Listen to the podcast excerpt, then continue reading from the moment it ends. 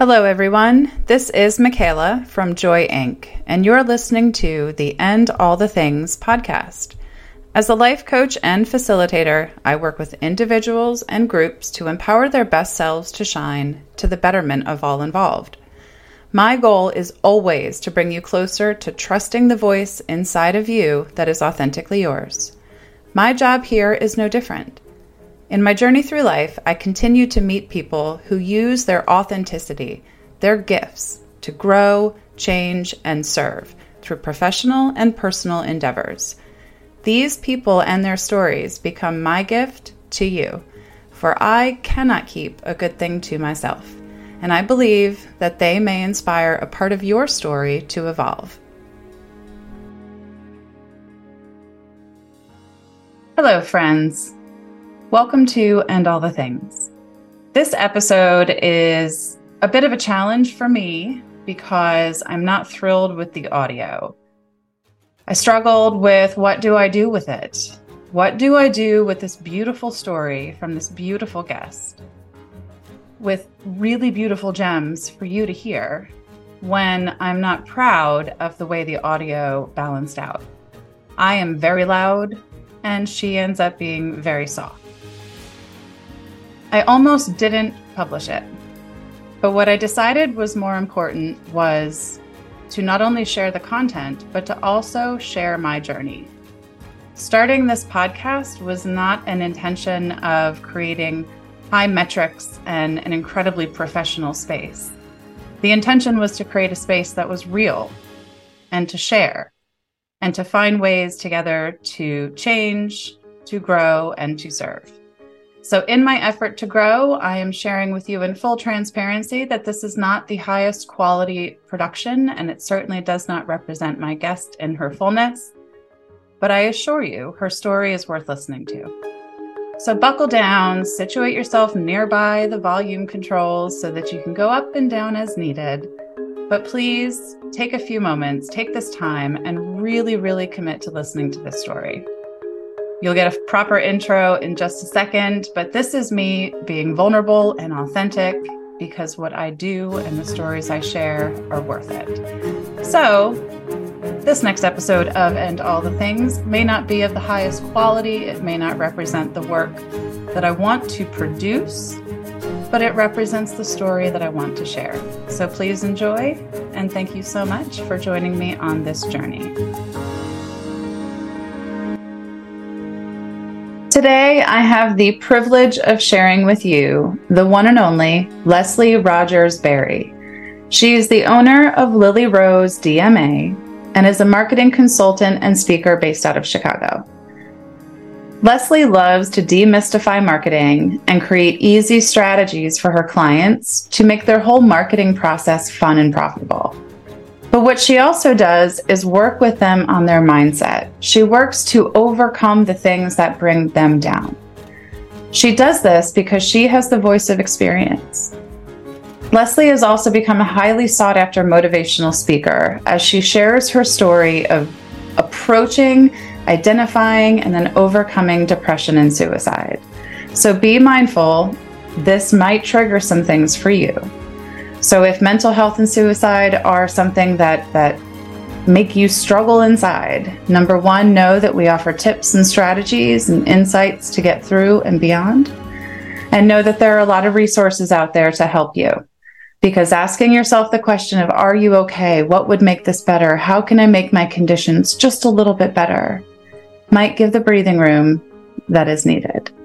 So, join me in a conversation with Leslie, and you will get to know her and her mission to share joy by sharing her story of struggle and woe and spinning it into one that is a life filled with joy. Enjoy the show. Let's get to know the incredible Leslie Rodgers and all the things.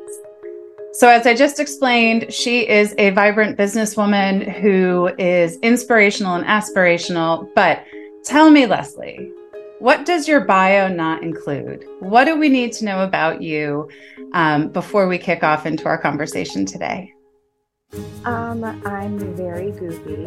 I have learned not to take things too seriously anymore. And I, you know, I love love. I love eating. Yes, God. Um, and I really enjoy helping people. I really enjoy helping people get to from the point that they're stuck in, whether that is an emotional place or whether in their business they just need some help with strategy. Like I I I live for it. I'm like, oh, well, I can help you with that. Mm-hmm. Like you just need this or you just right. need someone to listen to you. So Yep. Yeah. Gosh, we all need someone to just listen to us, right? And mm-hmm. in my experience, I know that I started out I, I, I hold the same truth, right? I just want to be around love. I want to help empower people but as a young as a young emerging woman i was so compelled to just serve and be helpful helpful helpful right and i got a lot of people coming my way looking to me because i was good at it because i was eager to fix and solve and do their things right now it's it comes out both sides of my mouth because today people come to me for the same thing but i handle it differently mm-hmm. because it was quite burdensome actually in my younger years. Do you share that experience, you know, catching all the people's things and I don't know, not probably dealing with ourselves as much as we should? Yeah, definitely. Um, I realized that I did it because I was looking for love. Mm-hmm. So I felt like the way that I could get love is by being of service to somebody. Mm-hmm. So if I was just myself, like just sitting and being me, you know, I had people who, you know, liked me, but I got I got bullied a lot. Um, and so it was like I learned to dim and mm-hmm. I learned to be like, oh, I won't get bullied if I'm nice, nicer to people because I wasn't mean. So it's like, yeah, I'll help with that. I'll do that. I'll be the best friend. I'll be the fix it person. And then all that did was just put me in a place where I ended up with people that were users. I ended up in codependent relationships relationships mm-hmm. and it wasn't good for me, you know. And now that I'm older and now that I have boundaries in place, I know who I can help and who I can't, you know. I know what's going to maybe be a trigger for me. And other times I'm like, you know, I'm not the person for you, um, but I wish you well. And I'm okay mm-hmm. with walking away. I mean, I can definitely say I still have moments where I'm like, I just want to help. Yeah. But then the mature part of me, it's like, but you can't. And you'll hurt yourself if you try to go and be all the things to everyone because you weren't meant to be. No, and and that's it, right? Like we cannot if we want to continue to pour out from ourselves for others, we have to keep nourishing, right? And in that way of being that it sounds like we both had some experience with, it was just, yeah, I was looking for love. I was looking for connection. I was praised because I showed up, was responsible, I was good at solving problems. And that became, in my perception, the only way I knew to make sure I wouldn't compromise that connection. Right. Mm-hmm. So as I've learned and grown, and it sounds like you have, you mentioned boundaries. Boundaries are a big part of the work that I do personally and professionally. How, what do boundaries mean to you today? Like, what role do they play to keep you balanced and safe from going back to that old way of being? Um, oh man, that's a loaded question because I have boundaries with family now mm-hmm. that I didn't have before, where I actually say no when I mean no. Um, that say that again, because that's power. that's power. I ask, I'll let you say it, but I say no when I mean no. So, I mean, an example of that is my mom's side of the family is huge. Like she's one of seven kids. Her mom is one of 12. You know, she's the second oldest like she's the favorite auntie. So we always have people over like still now my mom always has an open door. People are constantly like moving in with her moving out you know like she has a big heart. Wow. but for me as a kid i hated it because i had extra responsibility right? So now i'm taking care of other people's children. Now there's always a function and i'm always the one looked at to like make sure you clean up make sure you do this make sure you do that I had responsibility of um, an adult at a young age, right? Mm-hmm. And not that I didn't get to play and have fun because I had sure. too, but for me, as someone who is a bit more introverted, if you constantly have a house full of people, if you constantly have people in your space, then you never get to relax. You never get to breathe. And when you talk about it, I was being disrespectful or it's not that big of a deal. And it's like, so I felt like I was constantly being walked on and what I wanted didn't matter. So mm-hmm. I stopped mm-hmm. speaking up for myself. And then that yep. translated into other areas, right? Yep. And then so it breeds now, resentment and yes. dis- and it creates disconnection when the intention was to maintain connection. Correct. Right? Yeah. We get so now, we get lost in that. 100%. So now when I say no, I can't do that. No, I'm not going to do that. Like they've learned that I mean it because before it was how come you don't do this? How come I'm like, because I don't want to. I'm like, and I'm and I also give examples. I'm like, how long did I do this for you? How long did I do that? I'm like, I'm not doing it anymore. I'm tired. And so, you know, they don't always like it, but now they don't even really bring it up. They don't even ask me to do certain things because well, and that's like congratulations because what that says is that you were consistent over time, mm-hmm. right? We I know in my experience the easiest relationships to change to to renegotiate the boundaries with were the ones that were further out in my core relationships right but as we got closer to children husband parents right it gets harder and harder because the the depth of connection is so um, intense mm-hmm. but it's it, it just takes time and time and time again right to just say i love you but this doesn't feel good for me. Mm-hmm. Right. How do we figure out a happy medium? Because it, it, takes time, right? We're changing the rules. But I've said before, um, if you're offended by my boundaries, you're probably one of the reasons I need them. Right. Mm-hmm. Because those folks are the ones that resist the most because they've been receiving and receiving. And it's not that they're bad people. We've given them permission. Mm-hmm. Right. We've said yes to it. So coming out of a time where you experience some bullying, you experience some loss of control in your home life. Am I correct? Didn't you then move to China and, and pursue um, music and teaching? That's a big leap for someone who's introverted and who relies on that family connection, right? Mm. To to to stir them. First off, what a big leap. How did you make the leap? And what did that experience, how did that help you uh, or shift you beyond that teenage girl? Um, I got to be me, you know. So a lot of it was my older sister, she studied abroad in Spain. And so I was like, I want to study abroad.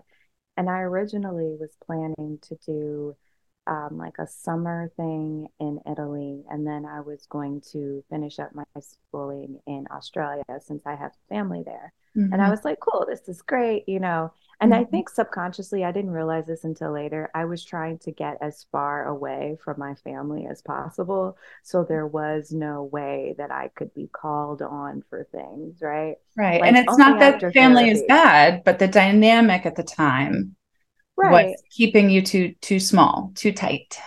Right. It was very much I felt stifled mm and I mm-hmm. felt like, you know, my family is a, a, traditional southern family so it's very much you know yes ma'am yes sir you do what i say do because i said do it how dare you question me right and so my and a very religious upbringing right very Mm-hmm. extremely. Mm-hmm. So there's so many layers, right? Mm-hmm. And for me, it was more of I'm questioning to understand, not to disrespect. Oh, I love and that. That was not, I couldn't really articulate that. Mm-hmm. Um, but also, it just wasn't seen like that. A question was seen as disrespect. So it just mm-hmm. felt like no matter what I say, no matter what I do, my I feel like my character was being attacked always. And that was yeah. extremely hurtful for me. So I was looking for programs and I ended up finding a program in China and they had a music component to it. And I was like, why not? I, I'll do it, you know? so I went over there. I was only supposed to be there for a semester and then I stayed. um, for three years. And then I ended up going back. Like I came home and then I went back again for two years. So five years in total being in China. Wow. Yeah. And it changed me in the best possible way. I loved it so much.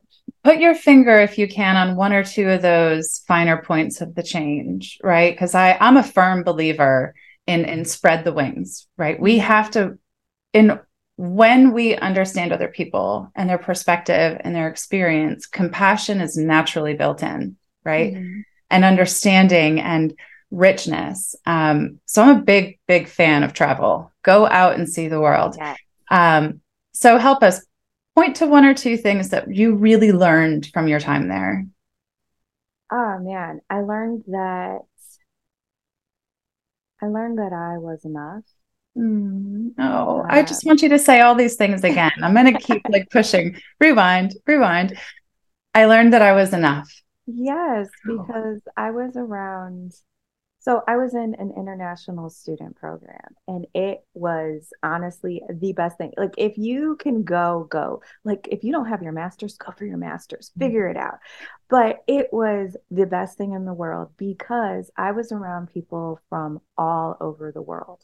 And so I got to meet people from all over the world. I mm-hmm. got to see like maybe perceptions I had about their country or perceptions they had about mine. And we got to see the truth from the lie. I got to see that just by being me and me laughing and me joking and me sharing a bit more, it was accepted. If I spoke up, people listened. You know, it wasn't considered like this bad, terrible thing. And so I relaxed. You know, mm-hmm. I didn't have to be on my defense at mm-hmm. all um, you know, not there. Now, when it came to like just being a foreigner in a different country, yes, I'm on my defense because I'm like, I don't know you, you know. Well, there's a difference between keeping yourself safe and correct. being on the defensive, right? Correct. Like what you said was you you were able to relax into yourself, but mm-hmm. we can also be vigilant of the world around us, exactly. right? Um, and I think that's a really important distinction, especially related to China with like the the idea of martial arts and and and karate and fighting it's not about the fight. It's just about being aware and knowing that you're prepared and you are enough. I, yeah. I, I, preach that. Like it's i say it as often as possible. Be prepared and practice and go through it you know because we never know what's coming at us right? Mm-hmm. so you have this kind of euphoric um, communal experience in yeah. china right? And you and you grow and you feel this fullness in yourself. Um, and then you come home. You came back in what, 2016? Give so that was the second time. Um, okay. the first time I came home in 2010 and I stayed until 2014, okay. um, which was a terrible time to come home because our economy was trash. Right. And nobody wanted to hire me, mm. basically. Mm. Like because I, you didn't have American experience or what was the barrier? Um, I had too much experience. So that was the thing. Like in like the 2008 to really 2012, right? It was mm-hmm. I spoke a different language. Mm-hmm. I had connections, like I could talk to people, but they would have to pay me more. Right. And they didn't want to pay me more. So a lot of my friends went back to school and they got their masters and I was like I'm not going into debt any more than I already am to go to school. Right. And I had my friends who had stayed in the country who were recently like getting out of their master's programs and they were working at McDonald's because mm. no one was hiring them. So I was like, there's no point. So I got a job back in China, um, teaching English as a second language, as well as mm. doing mm. um, music. Um, when I was there, I was able to travel around and like put on shows, and it was awesome. Really awesome. Yeah. And then I came home in 2016, and that was a hard transition. Mm. Um, it was hard because the second time around, even though it was great, I went to a new city. I was there by myself. I was around a lot of couples and I was single at the time. And it was a little lonely. Like I still like career wise and experience wise, my chef's kiss, loved it. But I realized I was like, okay, I think I need to either move to a different city in China or I need to come home. Mm-hmm. And so I decided to come home. Um, also, like my grandfather was sick and he was dying. And mm-hmm. so I was like, no, I would feel really terrible if I was right. overseas, right? So I came home in 2016 and that was a very hard transition, um, worse than the first time. And I was right. Like, I mean, the the landscape of our country. Forget, you know, the economy happened and it, we were coming back a little bit, but the landscape of our country was not one of communal. It was not one of understanding others and finding compassion. What did you come home to? Hey, hey there, amazing listeners of And All the Things. Thank you for being on this journey with me. The fact that you're still here, I have to assume this podcast has sparked your curiosity, encouraging you to think of life beyond your current boundaries.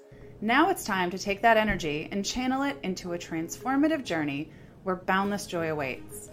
Introducing The Course for Joy, brought to you by Joy Enterprises and me, Michaela, your joy coach. Life gets busy, I get it, but self care matters and should not take a back seat. That is why we've crafted a four week self guided adventure to seamlessly fit into your routine. In just 15 minutes, a few times each week, our enlightening video lessons and engaging workbooks will guide you through self discovery and bring you closer to growth. As a special bonus, when you enroll in the Course for Joy, you'll receive an exclusive 50 minute live coaching session. We'll celebrate your progress and create a roadmap for your journey ahead. Are you ready to paint your life with vibrant joy and purpose? Visit myjoycoach.com backslash course to learn more about the transformative Course for Joy. Let's amplify your joy and ignite your purpose together. Stay tuned for more inspiration and insights right here on And All the Things. I came home to death and destruction. I came home to, for the first time, feeling unsafe, mm-hmm. like in years as a person of color, of seeing so many people dying by police mm-hmm. um, by seeing um, so many people just upset by just yeah. differences in other people and having to feel superior in order to feel like they are in control. I came home to a place where people tried to make, you know, people feel other and other is bad after coming from a place where other was good. Mm-hmm. After being around so many other people where it's just like, yeah, you're different. So like, and we're right. What do you have other. to offer? Right. right. So, you know, I mean, in China, I could be at 2 a.m., you know, like walking my dog or like going and getting like their street vendors and I'm like eating mm-hmm. food and I'm laughing and I'm joking and I'm feeling 100% safe. And then I come here and I'm looking around like, is it safe for me to go to the store by myself? Like could i be snatched? You know is it one of those things of is someone going to be upset? You know if you accidentally bump into someone or is someone going to bump into you and then like start a racial moment. And i'm like i've never had to really deal with any of this.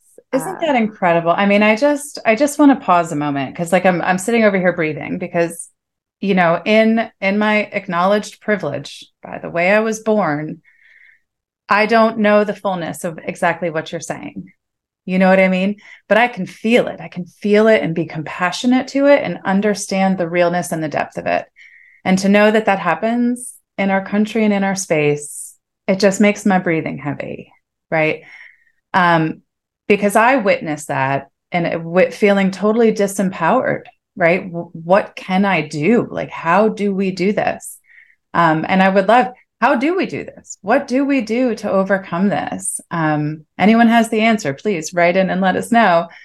Um, but i think the only way we overcome it is to individually do our best to live with integrity and to move beyond and to pick other people up along the way. Um, so as you're coming through this time and space, right, where the rest of the world is in disarray, there's a bit of a fall from grace returning from China, right? There's this idea of community and belonging. Um, what happens next, right? Because one of, and I'll preface this for our listeners, one of the parts that interested me about about you when we first started chatting was there's this image, this beautiful, vibrant, full of life woman, and then a story about mental health issues and on the journey towards suicide, right? So for all those listening, you know, quick trigger warning, you know, we are going to talk about real things. We are here to talk about real things. Um, but it's tough to hear such a beautiful, vibrant woman go from feeling enough and knowing the fullness to finding themselves in this place. A woman who was born and bred with love and and religion and faith. How did how did it come to be? Because and I'm asking it in that way because we are all probably looking at people in our spaces who are struggling with mental health issues on varying degrees. Um, so I ask you, like, help us understand how that journey comes to, and more importantly, how do you get through? Right. Yeah. So I would say it was a culmination of an unused voice for years, right? So oh, I love that. It was, I escaped to China and then I came back and I, you know, came back and I ended up like living with my parents, right? Because no money. It's like you mm-hmm. graduate college and it's just right. like things are more expensive here. So I'm still in that place that made me feel less than, that made me feel like I have no voice. And then yeah. I escape again. And then I come back and I come back to the same place. And on top of that, I got a job like right away. That's why I came back. And then I was let go from that job. I was like, I've never been fired ever mm-hmm. from anything. So, like, that really hurt me. I was like, what am I doing wrong? I did everything. So, yep. um, so I have to stay with my parents, right? Mm-hmm. And now my work history is mainly tied up in China. Right. So even though I can show you that I've been working, are you really like what employer is going to call you know across seas to speak right. to someone they're not doing that and then you have all the stuff that's going on you know just in our, our society as well and then there's a thing that a lot of people don't know it's called reverse culture shock so mm. you have culture shock when you go to a place if you right. stay there for a long period of time because you start to see the differences in society mm-hmm. right but reverse culture shock is when you come back. So you've now acclimated yourself to a whole new way of thinking, mm-hmm. a whole new society. And then you yep. come back and you realize that you have changed and nothing else around you has. Right. Everything feels like it's back in the 1800s in a way. Right. And so you have had all these experiences that nobody can really relate to in your immediate family, right? Mm-hmm. Because they've been living their life here. On top of that, you are frozen in time in their mind as who you used to be. Mm-hmm. And so they're treating you like you used to be. They're expecting you to act like you used to act. So now, you know, and trying... that's that's sorry, my brain's just thinking out loud here, but like that that dynamic right when kids go to college even if it's not that far it's a whole new culture and a, world, whole new world and then you revert back to the other culture and you're not that same person and you don't interact with the world with your parents with life the same way you used to. Mm-hmm. um, i love that there's a name for that. Yeah. i really do because i don't think we give it enough credit right? Like we think we'll just fill back in. Mm-hmm. and but we don't fit anymore in some ways you do right oh you yeah know, it's but when you live when you're living in a different society like it's you had to switch so now you're switching back and you're you're seeing things about your own society that you don't mm-hmm. really like mm-hmm. um, and that you can't change because you're here and then you're, you're seeing other things that like oh i missed and i loved so it's this weird thing going on right. but for me it was i didn't really want to come home but i couldn't really see myself living in china for the rest of my life Sure. And so I was like, okay, I will come here. And I needed to rest because, you know, I was living by myself. I was the only foreign teacher at my school. You know, it was a lot going on, like coming home. My grandfather is dying, coming back, having to move back into my parents' home. Yeah. And it was not a happy place. It was not a happy time. And I didn't realize I was depressed. Mm-hmm. You know, because to me, depression was you can't get out of bed. depression was you can't brush your teeth, you can't, you know, do anything like that. I was right. It was labeled it, and there's one way to be depressed. And if you're Correct. not doing these things on the TV commercial, you're not exactly. depressed, you know? Exactly. And, and I understand that, right? Like there's so many, we're so quick to label ourselves and we think, well, if I'm not depressed, I just must be, you know, a loser or something, right? My words, mm-hmm. not yours, but we are just people on a journey yeah. trying to figure ourselves out. Like that's yeah. it, right? Um so okay, so so yeah, I totally see that picture of the transition back home being a huge shift. That identity, that wholeness now is kind of shaken, right? And and it brings you to a point and i think what you said was i had a conversation with god and i was not polite about it right? Because at the time i think you had said you had fathomed through I'll, I'll put my words in again ways to escape right? You were looking for a way to escape. So there was a date and a time or fathoming out dates and times. How like what was that place where you're sitting in your car having this conversation with god? What did that what was that place for you? And how did you how do you garner the courage to say to God, dude, enough is enough, right? Or however you put it. Um, take yeah. us to that point. So, what happened is I, like I said, I was fired from a job. I couldn't find another one for four months. Found one. It was terrible. Um, I was having panic attacks there. And I ended up leaving and I drove for like Lyft and Uber for mm-hmm. basically a summer and I'm broke, right?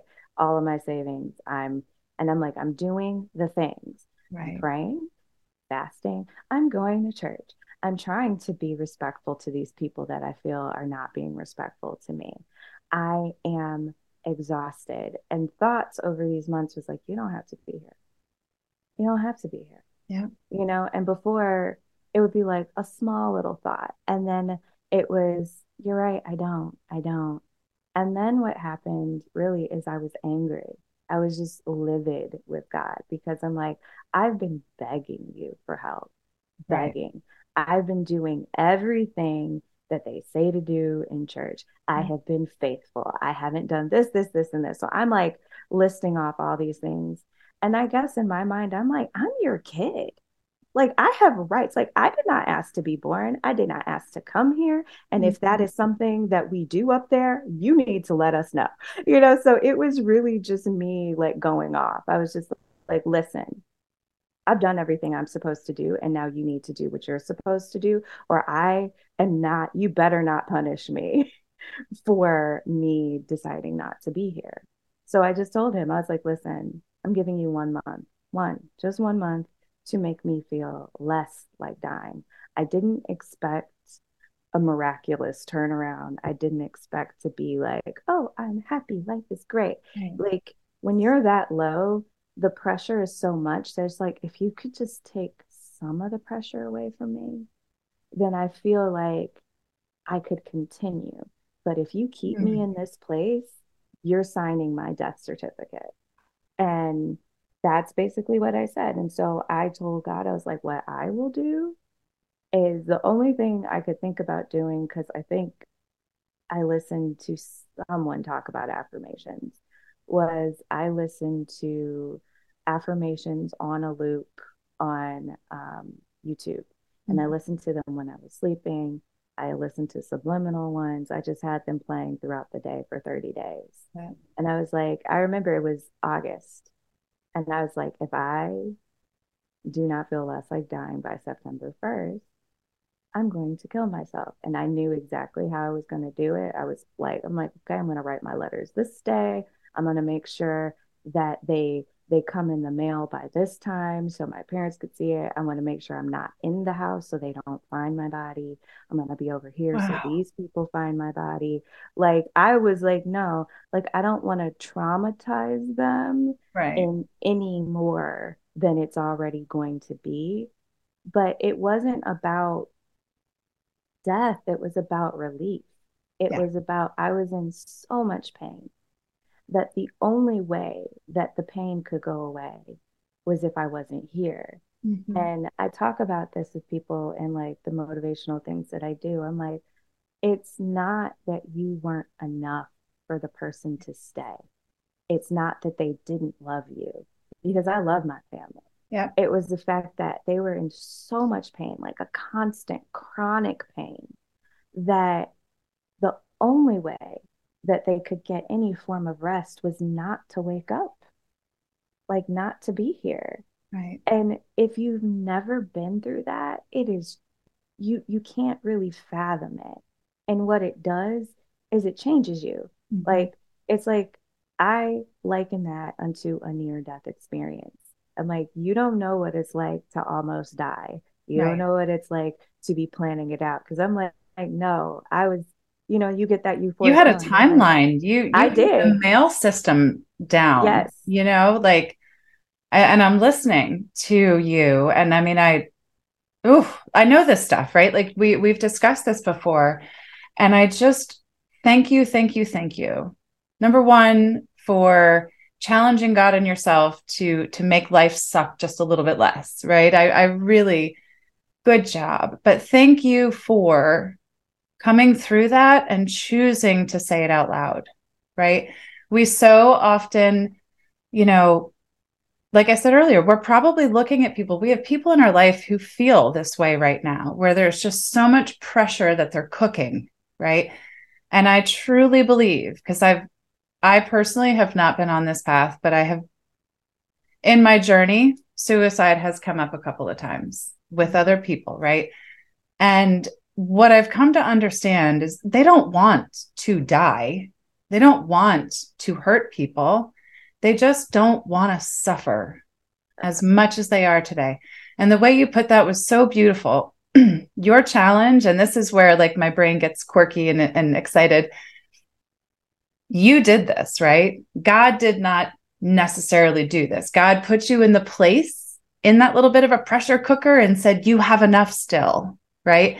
And then God kept answering every time you put out an affirmation and every time you prayed. And the answers just kept coming when your ferocity for the answer came through. And I love that. I'm curious about at what day did you cancel, shift the plan?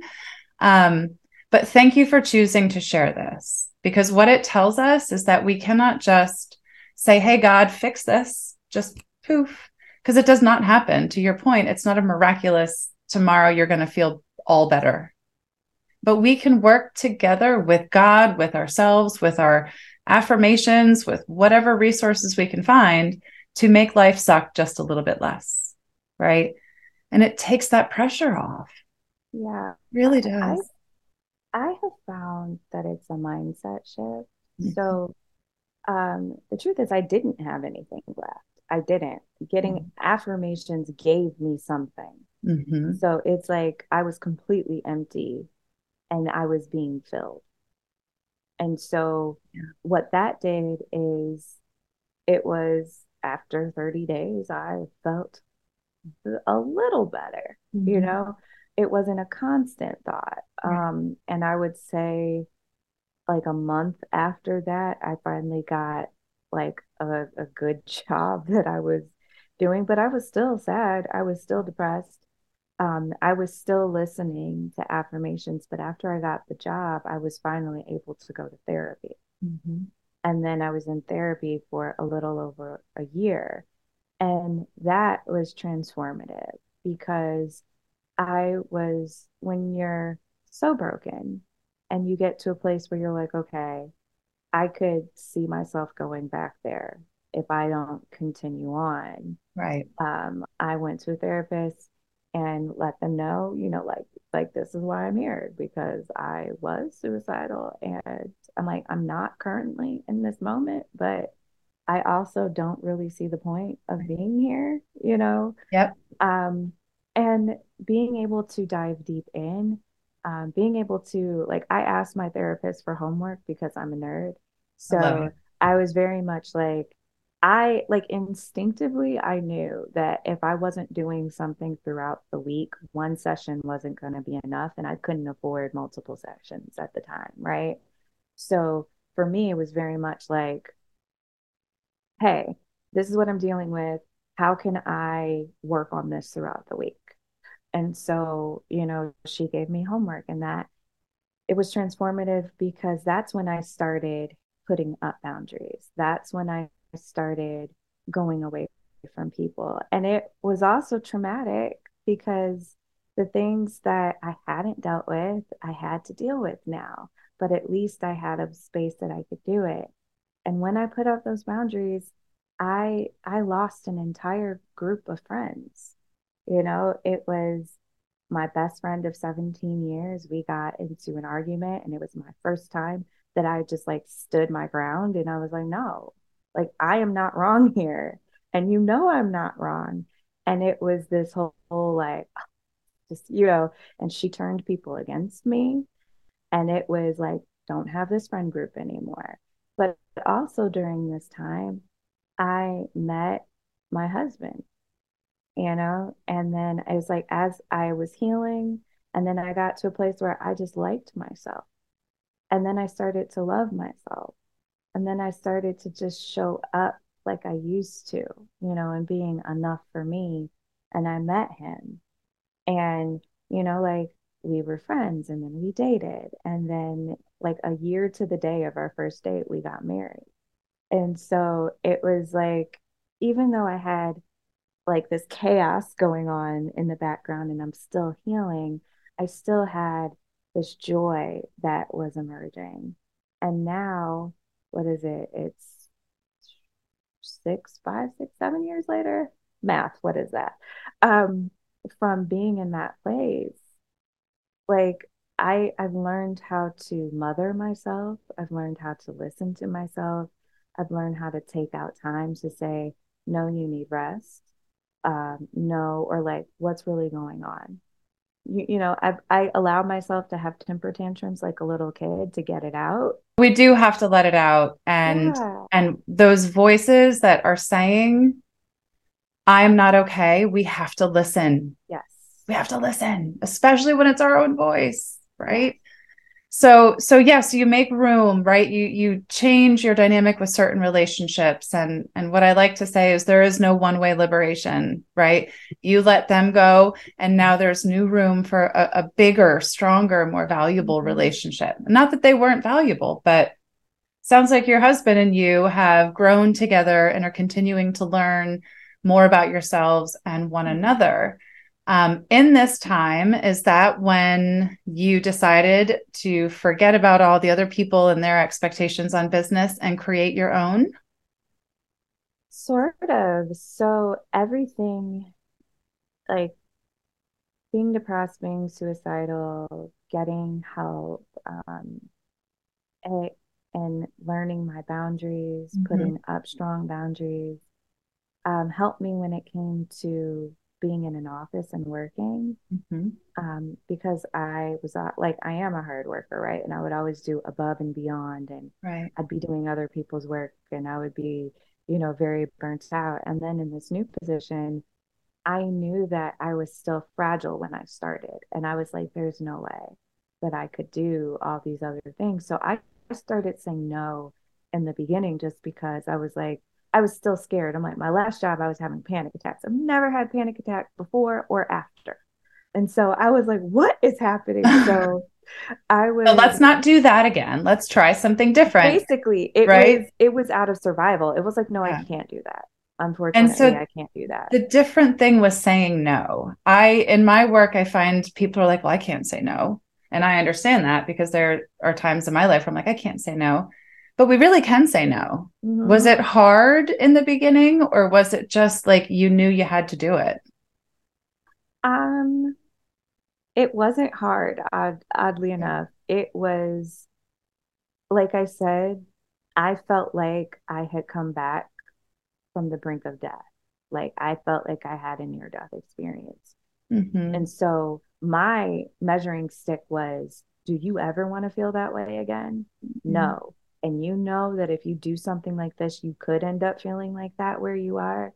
So there was no ifs, ands, or buts. It was just like, I like, no, hard no, I cannot do this. So it was still almost like a survival mode. It truly, right? Is. Like just truly. if I do this, I, I, I risk losing everything, right? Exactly. The slippery slope is right there. Exactly. Okay. And so what happened is what I thought was that I was never going to be promoted. And like that was my thing because mm-hmm. I was very good at what I did. Mm-hmm. Um, and I like everyone says like quiet quitting now. I guess that's what I was doing because I was very much like, oh, I'm off work at this time. I'm mm-hmm. gone. I did not pick up phone calls when they called me after a certain right. time. I did not like if I'm not working, I'm not talking to you. If I'm not doing this, I was focusing on building a life, you know, and and you know, imagine like, that doing that. Imagine right? that you were focused on building your life, not just being at someone else's beck and call, right? Thinking that there Correct. will be gold stars on the other side. Exactly. the only gold star that we're ever really going to get is already inside of us yeah you know? And what happened is during this time, um, I was working as a administrative assistant, mm-hmm. but I had been taking courses for um, marketing management and those things, and is with an emphasis on digital marketing. So dealing with like social media marketing, email, SEO, all those things. And I noticed that they were terrible at marketing, even though they had a marketing department. And so I started hanging out in the marketing department. Nice. And I started helping them. So it was like I had strategic no's. So I mm-hmm. still gave my all to what I was supposed to be doing. And then I just started doing stuff in other places like, oh, I just did it. And then I was like, hey, can we like, did you like this? You want to use Can we do it again? like, yeah. So cause I learned I was like, I would rather ask for forgiveness than ask for permission. Mm-hmm. And so it was yep. very much like, okay, here we go. And then because because I had said no in the beginning to other things, because I was strategic with those no's, I ended up getting more responsibility in the department I wanted to be in. And it. then I went to the general manager and eventually like to the CEO and I was like you should just make me the marketing manager because I'm doing all this anyway, mm-hmm. which I did, which they did. So mm-hmm. I worked my way up from there. So like that was an accomplishment. However, this was a very um, alpha male place. It was also a very good old boys place. I would hear a lot of racist comments. Oh, geez. Um, and I am a lighter skinned person, right? Mm-hmm. So like, like there are mixes in my family, and you know, I do not fit the stereotype of what they think this person should be, right? So they didn't wow. consider me other. So they would include me in conversations or say certain things. And I'm like, you realize that I I'm a black woman.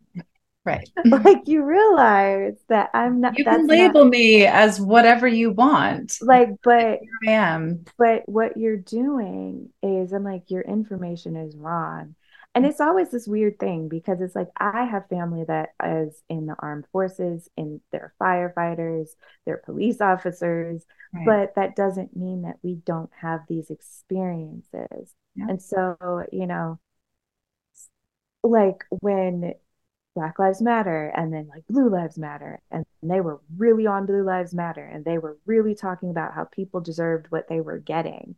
And I'm like, yo, I have family that is on both sides, you know, that are the, you know, and that is really heartbreaking to me that these are, you know, water cooler conversations. Right. And you're here. So what that did for me is I was just like, I'm done. I can't be here. Like I'm I'm not trying to change anything. I'm not trying to like be like, you need to change this. Cause I'm like, I don't I don't feel like I need to be here like I can go someplace else and be happy. Like you are not, you know, my end to anything. So I started my business during COVID, um, which they really didn't do anything about because they didn't really believe in it, but that's a whole separate thing. um, and I ended up, I like, I got, I got, I got into an argument with my former manager, basically, okay. um, because I guess he was having a bad time in his life. But that argument was like, I will never be here again. And I remember coming in and sitting now, like, I called a meeting with like the general manager and the CEO who I had a really great relationship with. And I was like, look, I started my business. This is what I do. I would like you to hire me. um, as your contractor for your marketing. I'm not going to be working in this office anymore. And they were like, Good for you. Okay. They're like, well, let me let me think about it. I was like, yeah, would you like to see my paperwork? Like this is a real business. Here you go. Mm-hmm. They're like, no, we're good. And that was a that was a Thursday. And on Monday, I was working for myself. Like, yeah. So that's how Lily Rose came in because I, I, everything, it was like, how do I explain it? Every obstacle and every dark moment that I overcame gave me strength and courage to fight and understand my worth for the next one.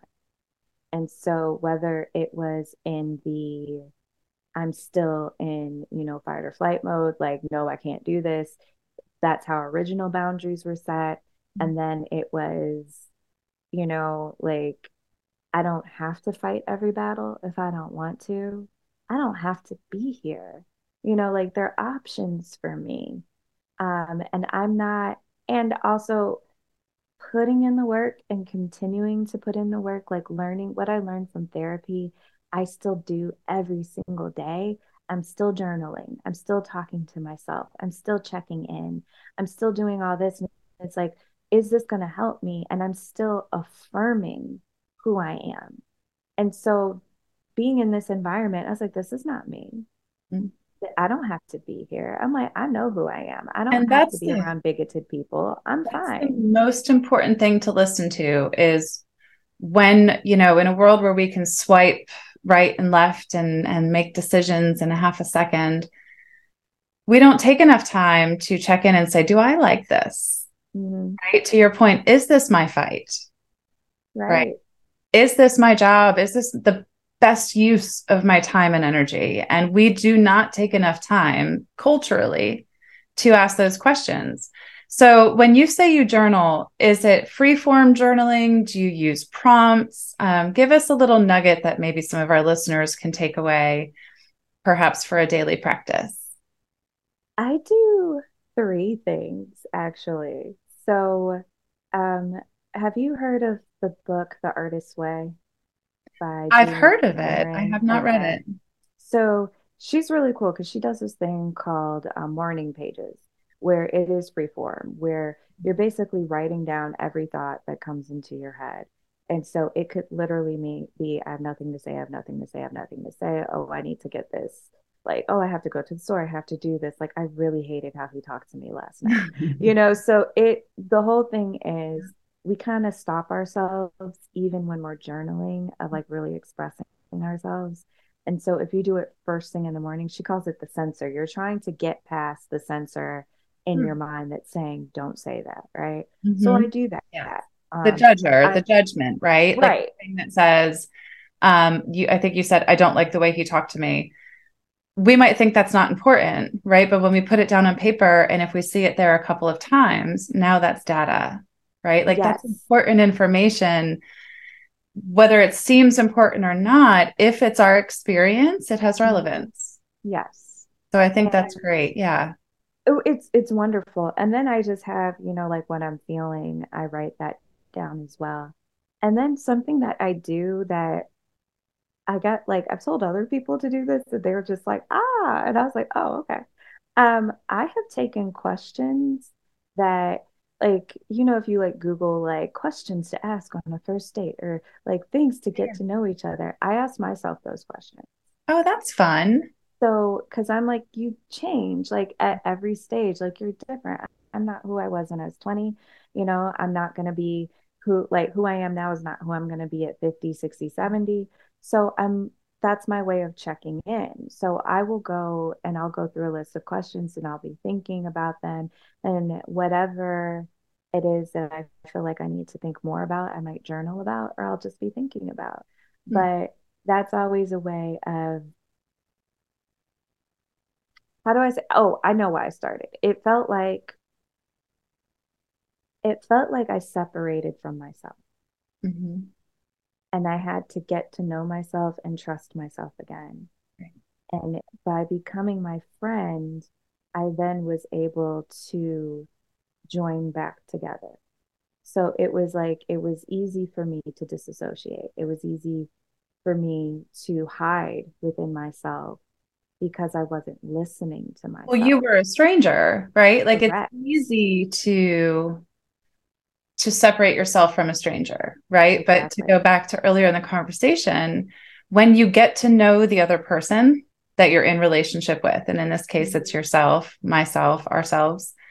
Um, I, I I totally agree with you. We don't ask the questions. We don't know ourselves and what we actually like, and then by extension, our people don't know us. Mm-hmm. Right. And so now it's this whole spider web of messiness. And I think you also said earlier it it's not easy going through these harder, more seemingly traumatic evolutions and shifts in relationship. But it gets so much easier when we're only listening to one voice and when we're checking in with that voice and we're not being told by the media or the politics or the geography where we live who to be, how to be, what to be.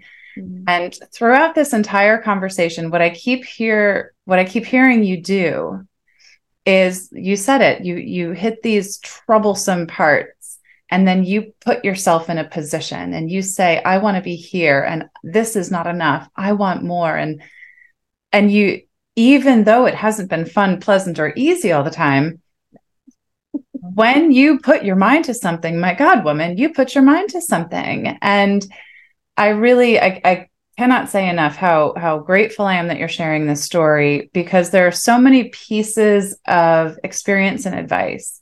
You know, a couple that pop into my head is, you know, what are you escaping? Right? It's okay to go to China, but do you mm-hmm. know what you're escaping and, and what what you need to deal with? And then when you go back how do you how do you transition back what boundaries do you need to put in place right how do you challenge your relationship with god? That's another thing we've been told time and time and time again how it looks and what it looks like. And you said uh-uh we're gonna we're gonna shift this up because i've been doing it your way. We're gonna do it my way now. Okay i want to talk about that real quick. Yeah. Um this is probably controversial. So, trigger warning for any Christian um, and any religious person. On my healing journey, I stayed away from churches mm-hmm. and songs that told me I wasn't enough. Mm. So, for us, where it's like, who am I that God would love me? Who am I of this? And I, I'm like, that's not, you're telling me that I'm not enough, right? So when things get bad, why would I go to God if I don't think that I'm enough? Why would I think that He would help me? Oh, if God is the parent, right? Right. Well, we like the same thing to our kids, and and we tell them, and they don't want to come to me and tell me what their real problems like are. Why, yeah. Right. Why? But also, also like I I am in a whole new phase of my relationship with God, and it does not always look like what I was taught. And that was the big thing because God has never been like a villain or a tyrant to me. It's never, I've never felt like, I mean, I battled with the whole thing of, oh, you know, if I don't do this, I'm going to go to hell. If I don't do, you know, and now it's just like it's it's so much more simple than they say you know it's just like we God. overcomplicate it right much, much like, more and i think what you said in the very beginning was like you're just love right like you just want to be here for the love and that's what we i think all are and i i see you so much in that experience of redefining the relationship with god and faith and religion because I had the same thing. Like, I was like, I just don't get this. You're making God into something angry and and that I'm supposed to be afraid of when I thought this was an invitation to salvation, you know, and and I thought I was a gift of God. I thought I was made in the likeness of God. How can I be so bad that I have to repent and apologize and fear, right? I don't want to have that dynamic with my own children. So why do we bring that to our spiritual parent? You know? Right. And what I have learned and what I'm still learning is like, I am a co creator. Mm-hmm. I'm a co creator with Christ. So it's like it. I do my part and he does his yeah. part, right? And I feel like your your thoughts determine your reality. Like that's just really what it comes down to. And I would hear that a lot and I'm like, okay. Um, but Right. It sounds very superficial, right? Like, doesn't it sound like just this layer of things? But it is the it's the filter through which everything goes. Well, right, because if you have a bad self concept mm-hmm. and you are purposely living in a place that is going to attract certain people and situations to right. you, and I will use myself as, as an example. I didn't think I was enough um, it would go up and down, you know, but it, it never, like, I never allowed it to stick because right. of me being bullied. It was, I'm naturally good at singing, I'm naturally good at acting, the arts, writing, like the arts in general, like, I'm very good at it mm-hmm. and I'm very good at speaking, right? And I'm pretty. I said it. There you go, right? So, because of that, Pause. we're shifting that. She's drop dead gorgeous. She's absolutely beautiful. So, we, it's okay. It's okay so, to say that. I think it's wonderful. And so, because of that, I got bullied. Mm-hmm. And it was, you know, if I was trying to be friends with you, it was, who do you think you are? If I was quiet into myself, it was, she thinks she's better than everybody. And I was like, I'm actually very afraid right now. And I'm trying to see what's going on. But it was people's own insecurities. So, what I internalized as a child was don't shine, mm-hmm. don't do this, um, you can only shine if you make other people shine more than you, right? Yeah. So I ended up, same. I ended up in a friendship with someone who was extremely jealous of me. Mm-hmm. You know, and it was, we're great as long as I'm doing better than you. As long as you stay small. Right. Mm-hmm. And as soon as you know, I'm just relaxed and me and goofy, I naturally get attention and I'm not asking for the attention, but now you're jealous. Now it's, oh, you always do this. You want attention. You want this. I was like, no. I'm like, I thought we were all vibing. I thought we were all having a good time. This is how we were supposed to live. And and it is. We are supposed to live in our fullness. Right. And if we aren't taking the time and of course as you know young people we don't always say well is this a good healthy friendship for me? Like Our, yeah you don't know. i'm working on teaching my children that in a way that's not super like mommy like but yeah. you know but it's I, I want them i don't want them to be 43 and be like you know i wonder if this relationship is good for me. You know oh, I, I want to kind of fast forward that for them if they can and i think hearing this conversation is a reminder to that, right? Like we have to keep pursuing our gifts. We have to look for those moments where the world or otherwise are making us feel small and telling us that the best bet is to stay there. And I think that what I love about your transformation is now you run a business. Now you are have become a coach. You have your own podcast in the interest of putting other people in the light right? Like here you are saying um you know i i was afraid to shine my light and it's your take you're flipping the table and saying i do not want anyone to live in a world where they don't know that their light exists and have a platform for it to shine. And i you know the part of me the very feeling emotional part is like oh my god i'm so sorry you went through all this. It's so tough but the other part of me is like, thank God you did. Mm-hmm. Right. In whatever relationship you want to have with God, universe, spirit, thank it all. Because we need more voices telling us that that it's okay to shine our light. We need more voices telling us it's okay to fall in in in emotional, cultural, feeling ways, but we get back up together.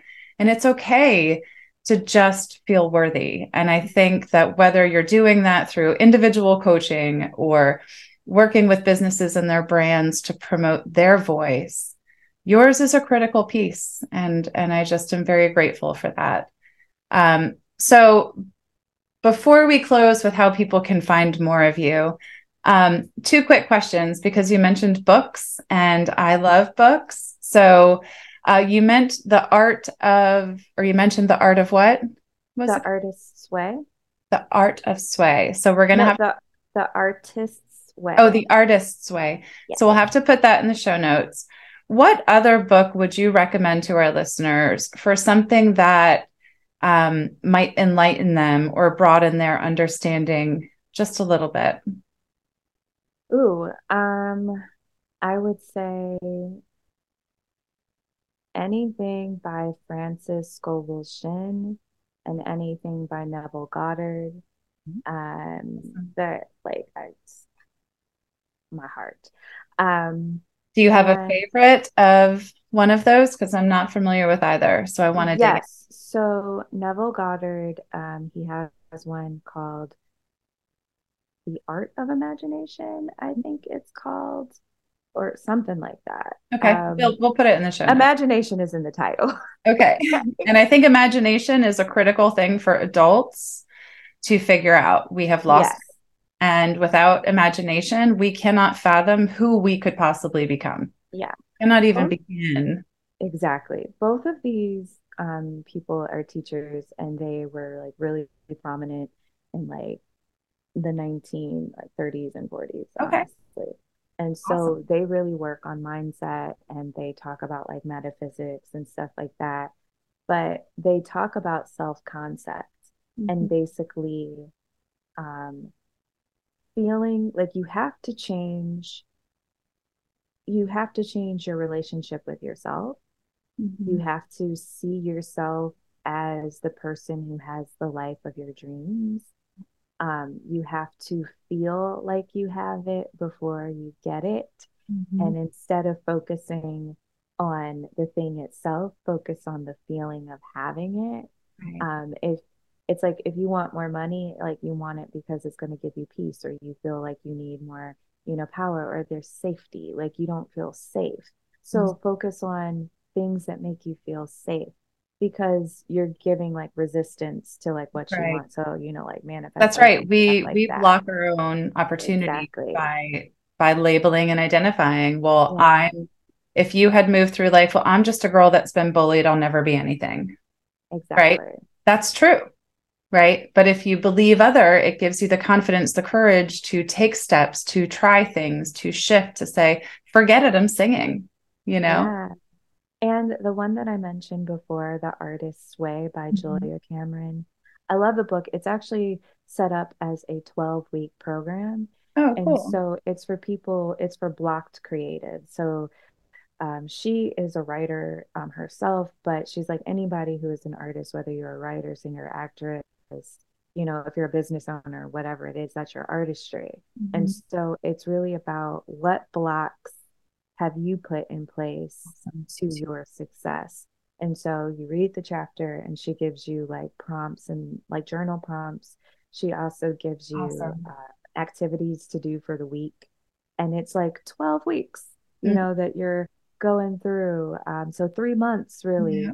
And it's a lot of fun. And it really makes you dig deep and look at yourself and see like fears that you didn't realize you had mm-hmm. about stuff, as well That's as awesome baby steps to get you to where you want to be. It so. has to be baby steps, right? To your yes. point earlier, right? Like there was no, I'm going to feel better tomorrow and that's it. Like, because mm-hmm. that's not the reality, right? If we want to lose weight, it's going to take time. If we want to transition, jo- yes, you can quit your job at any point in time, but let's have a plan. Let's take the time.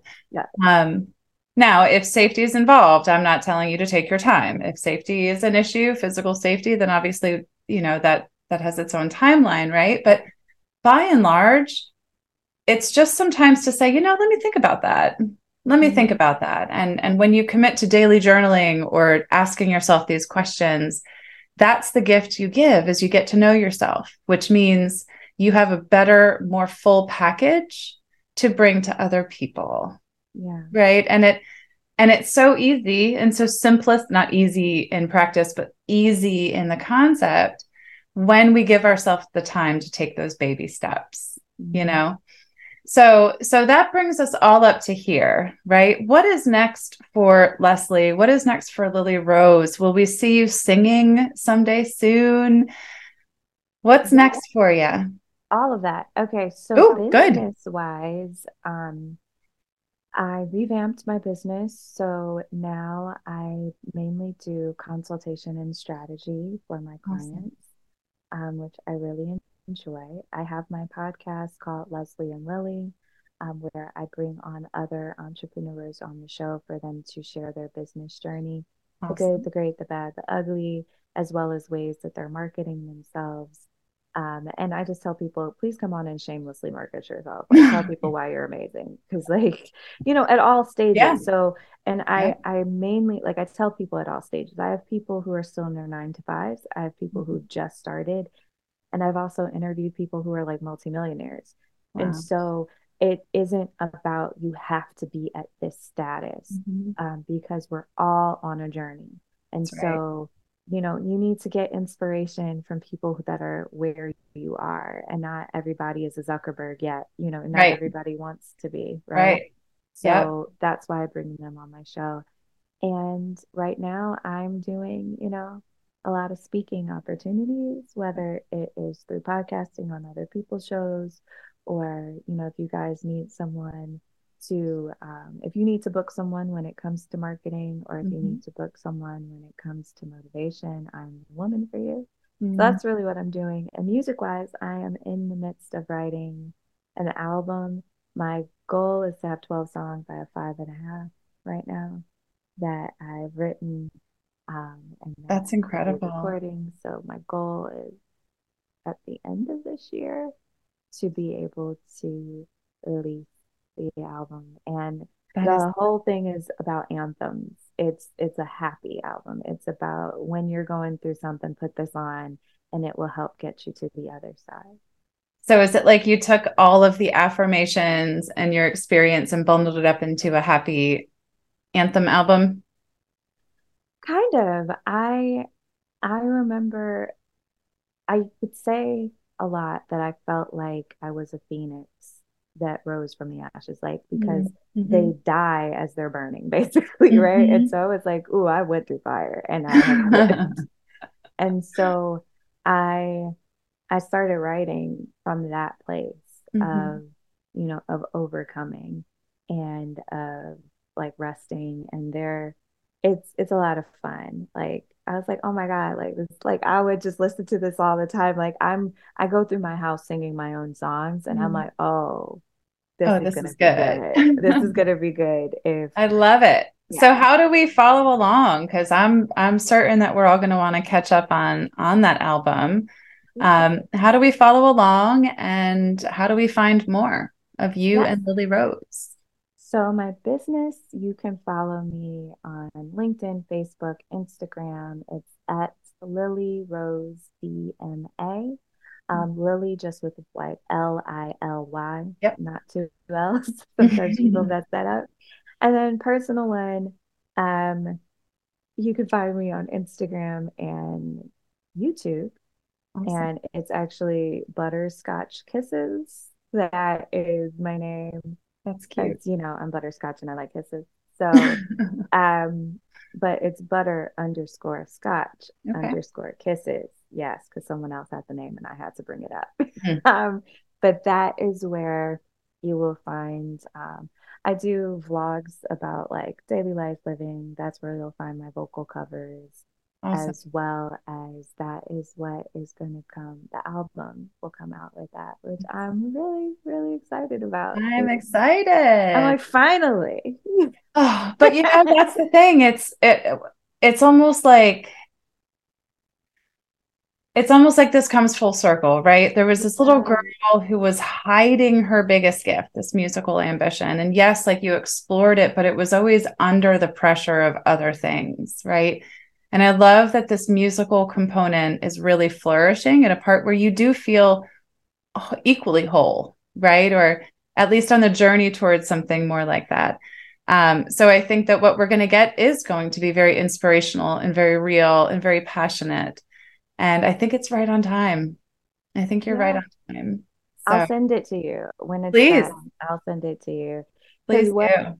what my hope is um, which is really funny. Um, I don't think a lot of singers think about this. Is you know, like you go to conferences and they're like motivational speakers and stuff like that. Yes, mm-hmm. I'm going to be there. I will be speaking, but I want my music played there. Yes. You know, I want it to be that while you're there and while you're waiting, yep. you hear something that is also motivating you. You mean background music? That's good. Yeah. you know, like or the elevator music, type music, if you will. I I would love to perform there mm-hmm. as well. You know, yep. put everything full circle to let people see like you can do it. Um, you you can make it to the other side. You really can. It takes work. Mm-hmm. It does, and that is not what you want to hear when you're going through. I know, but I. But it's but it's the most important thing to hear, right? Mm-hmm. The hardest thing is usually the most critical thing don't you think? Unfortunately. And it's and that's where you know i'll say it again to to kind of just circle back. We have no idea what people are going through right? Mm-hmm. and and we don't take enough time to ask each other questions about how we are and what we like. So i challenge everyone today to think about the people in our lives. Can we ask them the questions of what makes you happy? What makes you sad right? What makes you angry or proud, curious? And those are all questions I use with the people I work with regularly. Mm-hmm. Ask those questions because it could be the game changer. That one question of what makes you sad could be the game changer for someone else who has not yet vocalized what's bringing them down.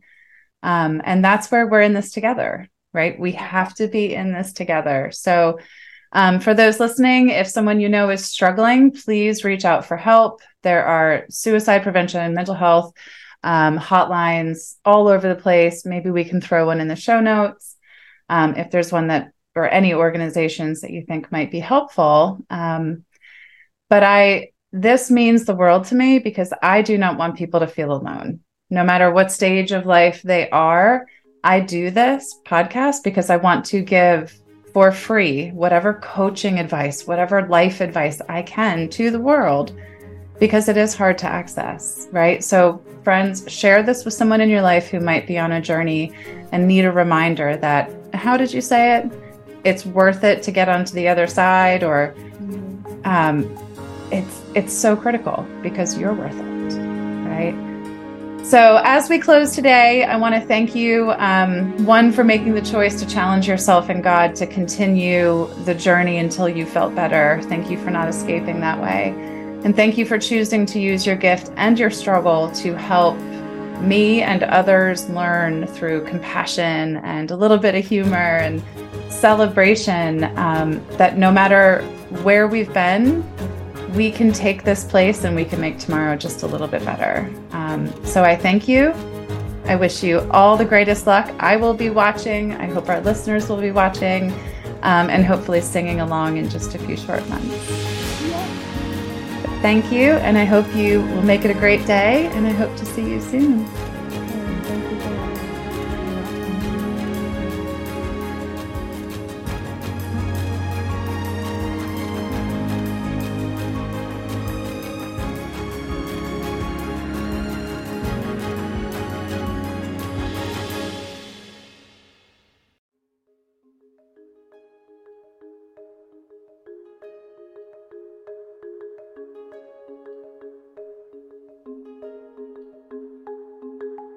And that's a wrap on another episode of And All the Things. If you enjoyed today's show, please like and follow on Apple Podcasts, Spotify, and YouTube. If you really liked it, please go ahead and rate it. Then think about who in your life might also need to hear it and any of the other episodes we have shared. Then share it with them. When you find something meaningful, something valuable, you've got to share it pay it forward to those you care for. Thanks for joining us and follow along on Instagram at MyJoyCoach to see more of me, your host, Michaela Birdyshaw. And as always, make it a great day.